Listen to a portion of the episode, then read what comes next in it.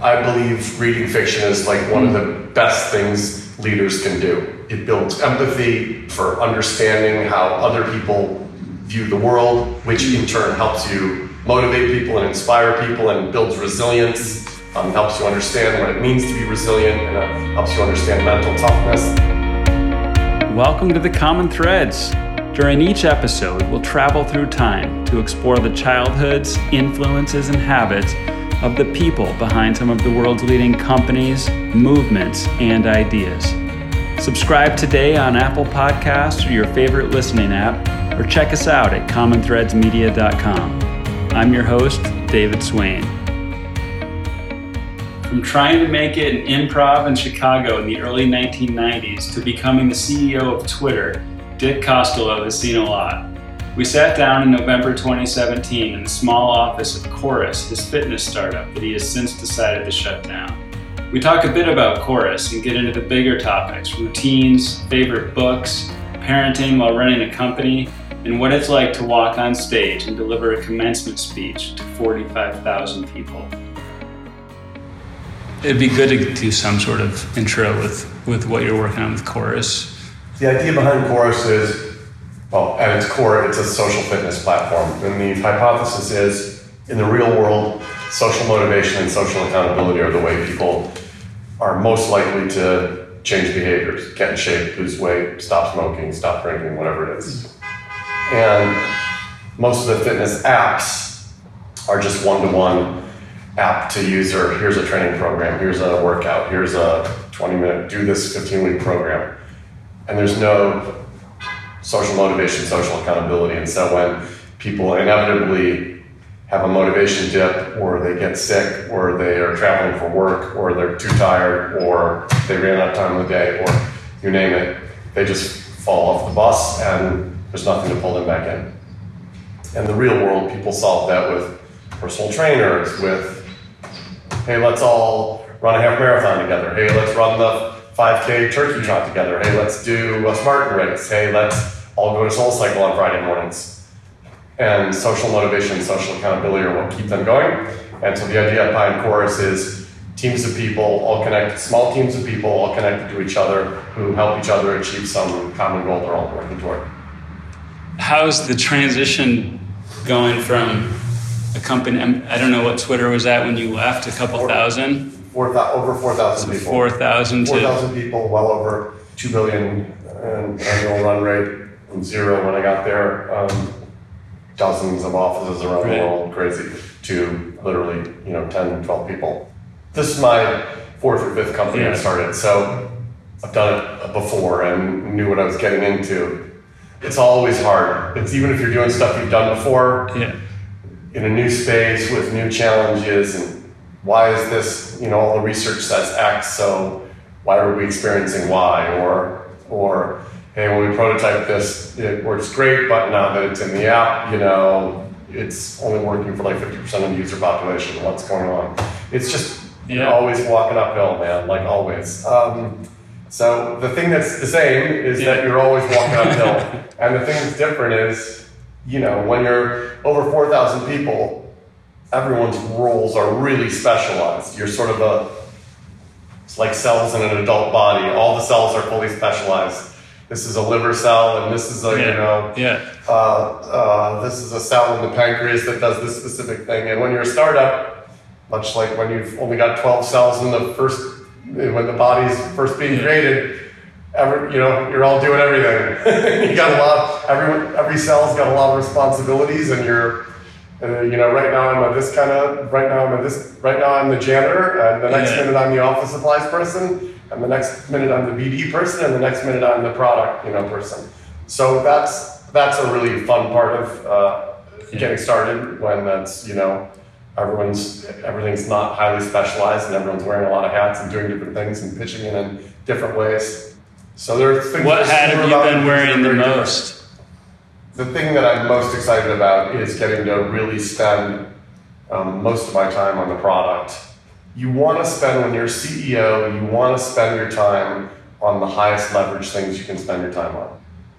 Occasionally, getting into some, you know, in, into really into the details on something, either to make a point or make a decision or um, help people understand something. But for the most part, you want to try to be spending your time on what are the highest leverage things I can be spending my time on. What are the things that you know only? What are the decisions that only the CEO really needs to make? And uh, the reality, though, at, when you're at a place at a 4,000 person public company, is you get dragged into things that you have to spend time on that are not the highest leverage use of your time, but are the required legal use of your time, for example. You know, with building, you know, a, a company around fitness and health, but you're in the startup world, how well are you able to balance things right Generally now? speaking, well, um, because we sort of made it a policy in the office that it's okay to leave for yoga for yeah. an hour at noon or to go to CrossFit at two o'clock. To you know, that stuff is going to be tolerated um, while we're while we're also telling everybody, hey, we need to like this is an intense time and you know it's going to be a big commitment and everyone's got to put lots of extra hours in um, because you know, we shouldn't assume that we're, I always say, tell people, we shouldn't assume we're smarter than anyone else. Yeah. And so we're going to get where we need to go by working hard, but we'll sort of allow, we all make time for um, physical exercise, knowing that that has great results on your mental energy as well. Um, so, with few exceptions, today being one of them, I am able to get out and uh, work out with some mm. regularity. This is the part where I want to just like shift back to you know, like where do you attribute, like what was your childhood like? Like where did you, you know, things like your work ethic? Um, my childhood was like super comfortable. I never, I, I mean, we, you know, we weren't, didn't have a bunch of money, but like, you know, we were, we were perfectly comfortable. You know, I had jobs growing up, but you know, my parents helped me. Yeah. My parents helped me pay for, for school. I didn't need to take out loans. I both, I'd been working since I was 12. So I always had a really you know, my parents instilled a uh, work ethic in me that, you know, was like the job you could get when you were 11 or 12 was caddying. So I like caddied all summer every day, you know, 5 a.m. to 4 p.m. Came home, ate dinner, went to bed, got up again at 5 a.m. and went. So. And where was that? In in Michigan, outside yeah. of the suburbs of mm. Detroit. Yeah. So I was working hard from as soon as I could, and with my parents' help, was able to was able to pay for college, um, and that just so I always had a kind of a strong work work ethic. Had jobs all throughout college, every summer, during school during the school year. I worked in the, you know, sort of ran the IT department of the sort of student union, yeah. et cetera. Um, that was just in me from early on to like work hard. Um, and then at Michigan, did you see that around you and like as a kid with mentors or through your parents or? My dad worked super hard, and then yeah. come home and work hard around. Like my dad we didn't have like people who came in and like did anything. My dad did it. Yeah. My dad and mom did painted the house. You know. Yeah. Replaced the you know sh- replaced the roof, uh, redid the gutters. That was you know they did all that. It wasn't like yeah. Bob's coming over to you know do X Y Z. They did it. Um, and so I was kind of brought up around that. Um, do you have siblings or? I do. I have a younger brother and a younger yeah. sister. Um, and then the comedy stuff, you know, I was just always kind of like the funny guy in high school. And then at Michigan, I decided to do stand up at the student union. They had these. They would have every Wednesday. Would have they would have like well, whoever the big stand up comedian was who was in town playing in Birmingham and Detroit on Thursday, Friday, Saturday. They Ann Arbor. He would come into Ann Arbor on Wednesday night and perform at the University of Michigan, and they like had you know you could sign up as a student to go on. Basically, the warm up acts were all students. Like whoever wanted to go up before the big headline act, whoever it was, were four or five students. And I started doing that and just like loved it. And so when I graduated from Michigan, I just decided I studied computer science in right. Michigan. Just decided to try to go to Second City and get into Second City and eventually try to audition for SNL. Um, and I spent a bunch of time in Second City and the Annoyance Theater in Chicago. And, you know, eventually auditioned for SNL and Saturday Night Live and didn't get it. And then decided, well, better go. Did you keep some of your money. computer stuff going on the side while you were doing that, or were you all in? I was all in on that until I got auditions and didn't get the aud- Yeah. and didn't get them, and then I was and then I was very much not all in. Yeah. that was very much okay. Time to go put the computer science Yeah. degree to work and make some money. Yeah, I'm sure there was a lot I of was money. like during- very hand to mouth for like yeah. a good four or five years there where I was just only had odd jobs that will allow me to do Second City and the annoyance during the day and the night. So you're rehearsing during the day and you're performing at night, so you got to really have these random odd jobs. We're working at like nightclubs, you know, as a door person at a nightclub and um, just random stuff. On the the family stuff, one of the things I, you know, did you grow up with a lot of extended family around? Or? Yep, totally. Aunts Yeah. and uncles and cousins um, were all in the Detroit area. Grand Rapids was sort of the farthest away anyone was. So my uh, grandparents on both sides were in the Detroit area, um, my mom's side and my dad's side, and so everyone was there. Um, Are they still around? lots of them are still. My parents are still around. Yeah. They're in northern Michigan now, Yeah. And lots of the extended family is still in that area of Detroit. I grew up in Rochester. All right. Same. Yeah. There you go. Yeah, Same type of uh, town. cousin still lives in Ferndale, a bunch of, and that's sort of the my cousins is sort of the gathering place for Thanksgiving and so forth now. I saw the the commencement speech. What was it like going back to your school? It was amazing. Yeah. I mean, giving the commencement speech in Michigan, for those who haven't been in How the many house, ki- the yeah. football stadium, there's about forty-five thousand people in there for commencement. I mean, for football game, you know, there's 110,000 people in there. So you're at the 50 yard line in the middle of the football stadium, and half of the stadium is filled.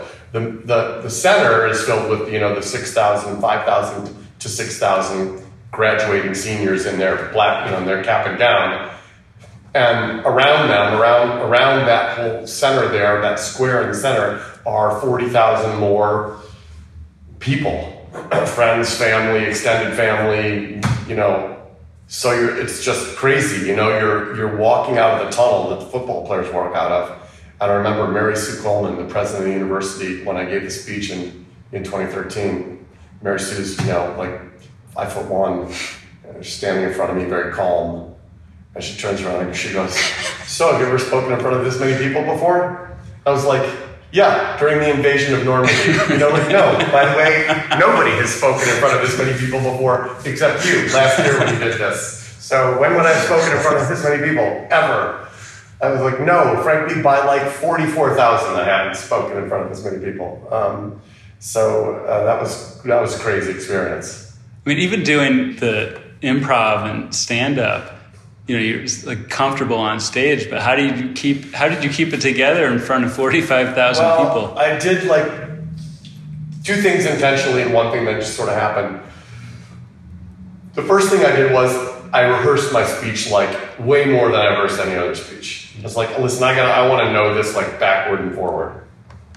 And then I reminded myself of something I always tell other people who are nervous about speaking. It's like, listen, the more informal and less rigid you are, the and the more comfortable the audience is going to be. You know, if you're formal and stiff and sound like you're reading from a script, it's going to people are going to be nervous for you. And if you're not, if you're informal and sort of relaxed and not stiff, and just let it let go, the audience is way more comfortable, and then you'll have more fun when the audience is more comfortable. So I just telling myself those two things and being that comfortable with the speech I was able to like improvise a little bit, which is what I wanted to get to. I wanted to be able to, if something happened or I felt something during speech, I wanted to be able to improvise. And I remember even rehearsing it. My assistant, who was helping me rehearse it at the time, was like, "Don't improvise too much. You're getting more. the more comfortable you get with this, the more you want to like go off book and like don't do it." And she was right. That's awesome. Two of the things is, is connected to what I'm trying to do with this publication that you talked about are um, being present in the moment, and then the uh, like just being bold and following your passions. Everyone talks about, but it's really hard to do. Like, how do you, what have you learned about Well, how to actually do it? in a very pragmatic way, you learn some of this in improv. So one of the things you learn in improvisation is since you're making it all up as you go along on stage with the other people on stage, you better be listening to what's happening on stage because if It someone changed. declares something to Yeah. be true and you haven't heard it because you've got some joke in your head, the audience is going to go, "What the hell?" Yeah. Don just said, Don just, you know, opened the refrigerator door and asked Dick if he wanted a beer, and Dick like Said- ignored it and walked through the refrigerator. Now I don't believe anything that's happening. So you really learn to listen in improv, and that's sort of a, again, pragmatic um, approach to being present and being in the moment is really listening, not just, you know, nodding while the other being Yeah. quiet while the other people Yeah. are talking, while the other people are talking and waiting for your turn to talk. I frankly just, you know, have tried to always build off of that. Like never, never be worried. Try not to be worrying about what comes next and pay more attention to what's going on right now, irrespective of what it is. Um, in fact, it even extends to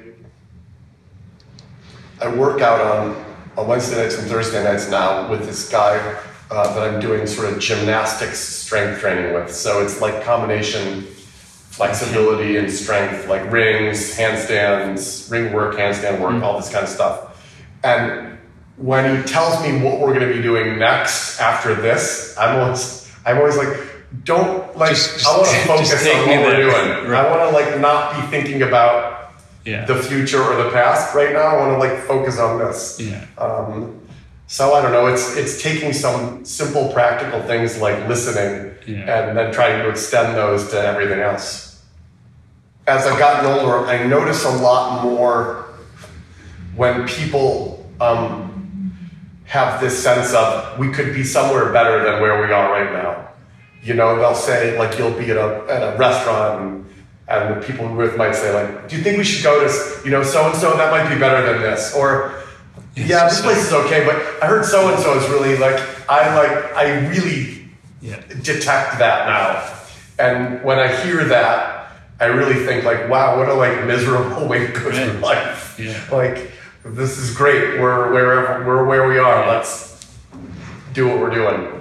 That must have served you well in the chaotic growth environment at Twitter.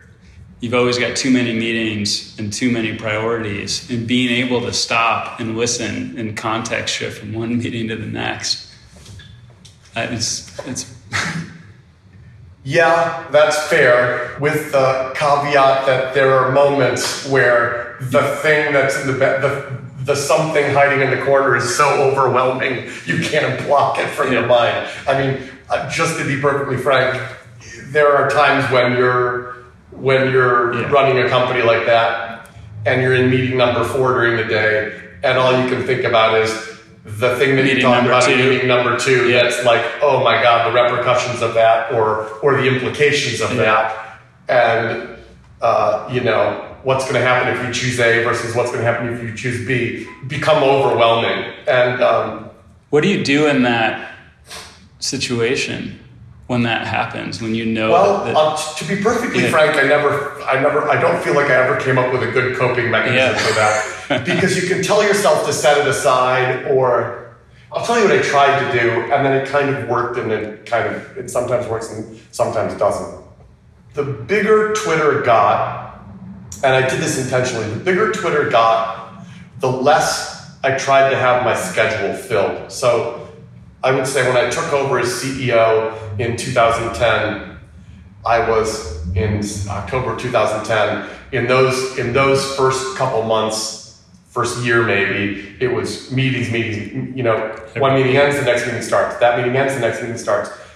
By the time I left in July of 2015, I tried to have my schedule to the point where I had two hours free in the morning, mid morning, and two hours free in the mid afternoon every day of unscheduled hmm. time. Where I could, I wouldn't go on email during that time. I hmm. would like hmm. go try to solve whatever pressing problem was weighing down on me, or or go try to get out ahead of the curve of whatever it was we needed to be thinking about instead of you know, because you can let yourself get dragged into meeting after meeting after meeting, and and I, having my mid morning and my mid afternoon clear all the time was better about helping me. Okay, I really got to go think about X Y Z before I go to this metrics meeting at noon, or I'm not going to hear a word anyone says, and I'm going to take this time to do it. Um, so that was helpful, Yeah. but again, there are times when something comes up that you're just like, well, this is what we're going to be like freaking out about for the next three days. It might be a, you know, an investor thing or a, or a metrics thing or a, some external event, etc. For you, the self reflection to be able to say, like, I need those two hours in the morning, is that like a, you hit a breaking point and you're like, it's overwhelmed, too many, too much going on. I No, I just that, or felt do you like I was a- getting dragged. I just felt like if you're the CEO of a big company, you can always be busy and always be getting pulled into things, and then you're never stopping to think about, hey, what are we going to do about X, Y, Z, or how should we think about this bigger issue? And so you have to like, you know, I was sort of religious about those hours with my assistant. Like, Yeah. we're not going to use that time for busy work, um, email, for example. Um, and that was super helpful. I thought that was great. And if I didn't have some pressing issue in those hours, I would go talk to people, you know, like, you know what? I haven't talked to the people on the direct sales, you know, on, on direct sales in a while. I'm going to go up to the 11th floor and walk over there and see what they're doing. Or I'm going to go down to the ads API team, or I'm going to walk down to the Android team that's working on the new Android release and like see if we've sped up the load time on Android. And that's a great way to, th- those are great ways to come up to speed on how things are going in the company that is separate from your direct reports telling you how things are going in the company. You quickly learn like whether everyone's sort of Yeah. saying the same thing or not um, when you just walk by those walk by those areas and just hang out and talk to people. Yeah. Are you able to carve out time here to Yeah, think uh, absolutely. you've got that? Yeah, I have one-on-ones with. I, at this point, I have one-on-ones and time with everyone on the team. Yeah. We'll see how long that lasts as we grow. One of the things that I'm always really interested in is like the routines and habits that allow you to be successful at work that happen obviously a lot of times outside of work. But what are yours right now? Like what are the routines that you kind of can't live without where your day feels really thrown when they're not there? Exercise for sure. Yeah. I have way more mental energy, and I'm not even because oh I like exercising so much I now feel better. You, I just have more positive thoughts and positive mental energy and ability to focus when I get an hour workout in, Yeah. um, four, five, six days a week. And Are you I morning or night or does it not matter? I'm way more of an eve- afternoon Okay, evening. yeah. If I can work out in the afternoon or evenings, I'm like ecstatic. Yeah. On Friday, I have to work out at seven in the morning just because of my schedule, and I, Yeah. I like dread getting up in the morning and going to work out before. Yeah. I'm, especially as I get older, I feel like I gotta like move Things around for a really- little while before before I start working out. Um, so that is that's probably the one com that's probably the one most common thread and that I really have tried to stick to even though we're a smaller company now not just going from ever ever having days when I'm like in meetings all day or in meetings all afternoon. It's just not it's not great for just your mental focus and your ability Yeah. to think about things. And what about, you know, whether it's reading or music or walks or meditation? Oh, like, yeah, what are the things that you? What are the things that kind of ground you? Fiction is. I'm a Yeah. big fiction, avid consumer of fiction. I believe reading fiction is like one of the best things leaders can do. I think it it builds empathy um, for understanding how other people view the world, which in turn helps you motivate people and inspire people and builds resilience. Um, helps you understand what it means to be resilient and uh, helps you understand mental toughness. I think that combination of being able to look at the world through other characters or other people's perspectives and intense physical exercise is a great way to build resilience and focus. Any favorite books that you're reading right now? Or I have so many. I was just talking that was Yeah. just having conversations about this last night. Um, just one that's in my brain right Yeah. now because I happened to glance across the glance across the bookshelves the other night and was thinking a lot more about it. Is Ken Kesey's "Sometimes a Great Notion," Mm. which was really like changed the way I thought about like in many ways for me it's the great american novels a lot of people would say like norman maclean's a river runs through it and well other people would say hemingway or, Ga- or, or fitzgerald but sometimes a great notion just like changed the way I thought about America in a lot of ways when I read it, and it's a great, uh, one of my favorite books. Hmm. What are the like five things, part of your day or your week, that could be your morning cup of coffee? What are the five things that you kind of can't? I don't live have without? those. You don't have them. No, I don't. Yeah. I don't have them. I don't. I tend to not like routine. So Mm. the thing that I have that's ru- the things that I have that are routine are physical exercise. Yeah. I box on Monday afternoons. I do this um, this sort of gymnastic strength CrossFit Yeah. combination stuff on Wednesday night and Thursday night. I do plyometrics on Friday morning. I run or mountain bike Saturday, and I just, just sort of do weight stuff on Sunday. Yeah. Um, that's my one routine. Everything else have almost no routine and don't want to have. Allows you to go with the flow. I feel like Yeah. I also feel like it just takes me out of what's happening to be in a routine about something. Yeah. I just I Yeah. don't tend to have things that oh every morning at eight a.m. I do this. I don't ever do anything like that. Yeah. What about uh, you as a CEO versus you as a parent? Well, How did the two? one of the reasons, the reason, not one of the reasons, Yeah. the reason I left Twitter was I remember telling Peter Currie, the lead independent director, when I told him, was like, listen, it's, we moved out here when Rose was in sixth grade. I started working at Twitter that fall when she went into sixth grade. And those are big she's years. a senior in high, she's Yeah. a senior in high school this year, and I haven't seen Rose since. I mean, I literally, I mean, not figuratively, I literally have missed everything: the dance recitals, the birthday parties, the you know, you name it. I missed it. And I was like, she's here for one more year. Like, you guys pick between this date and this date, but you know, once we get together and sort of Yeah. tell the whole board about it and vote on it. That's that's it for me. I'm not going to miss the last year she's she's home with us. Yeah. And so she in school around here, or She's in Michigan. She's in Ann Arbor, where, Oh, wow. I, where, That's where I went, which Yeah. is great. So she loves it. She's having a ball. and what about before that, starting companies? Uh, For you. I, that, You- I, you- I had time to do. you had- I had yeah. time to Yeah. spend time with the family, and I would always cut out to go to Yeah. go see the dance recital or take Rose to brunch or something like that. And then there was just zero time for that at Twitter. The, Yeah. the notion that you can run a company like that Yeah. that was really on the treadmill and have like balance was like there was zero work life balance. How was she with it? Both my kids and and Lauren, my wife, were very understanding of this is gonna, just going to be like super Yeah. high volume, high stress until it's over, and then that'll be that. Thanks to Dick for joining us, and thanks to you for bearing with the fantastic audio quality.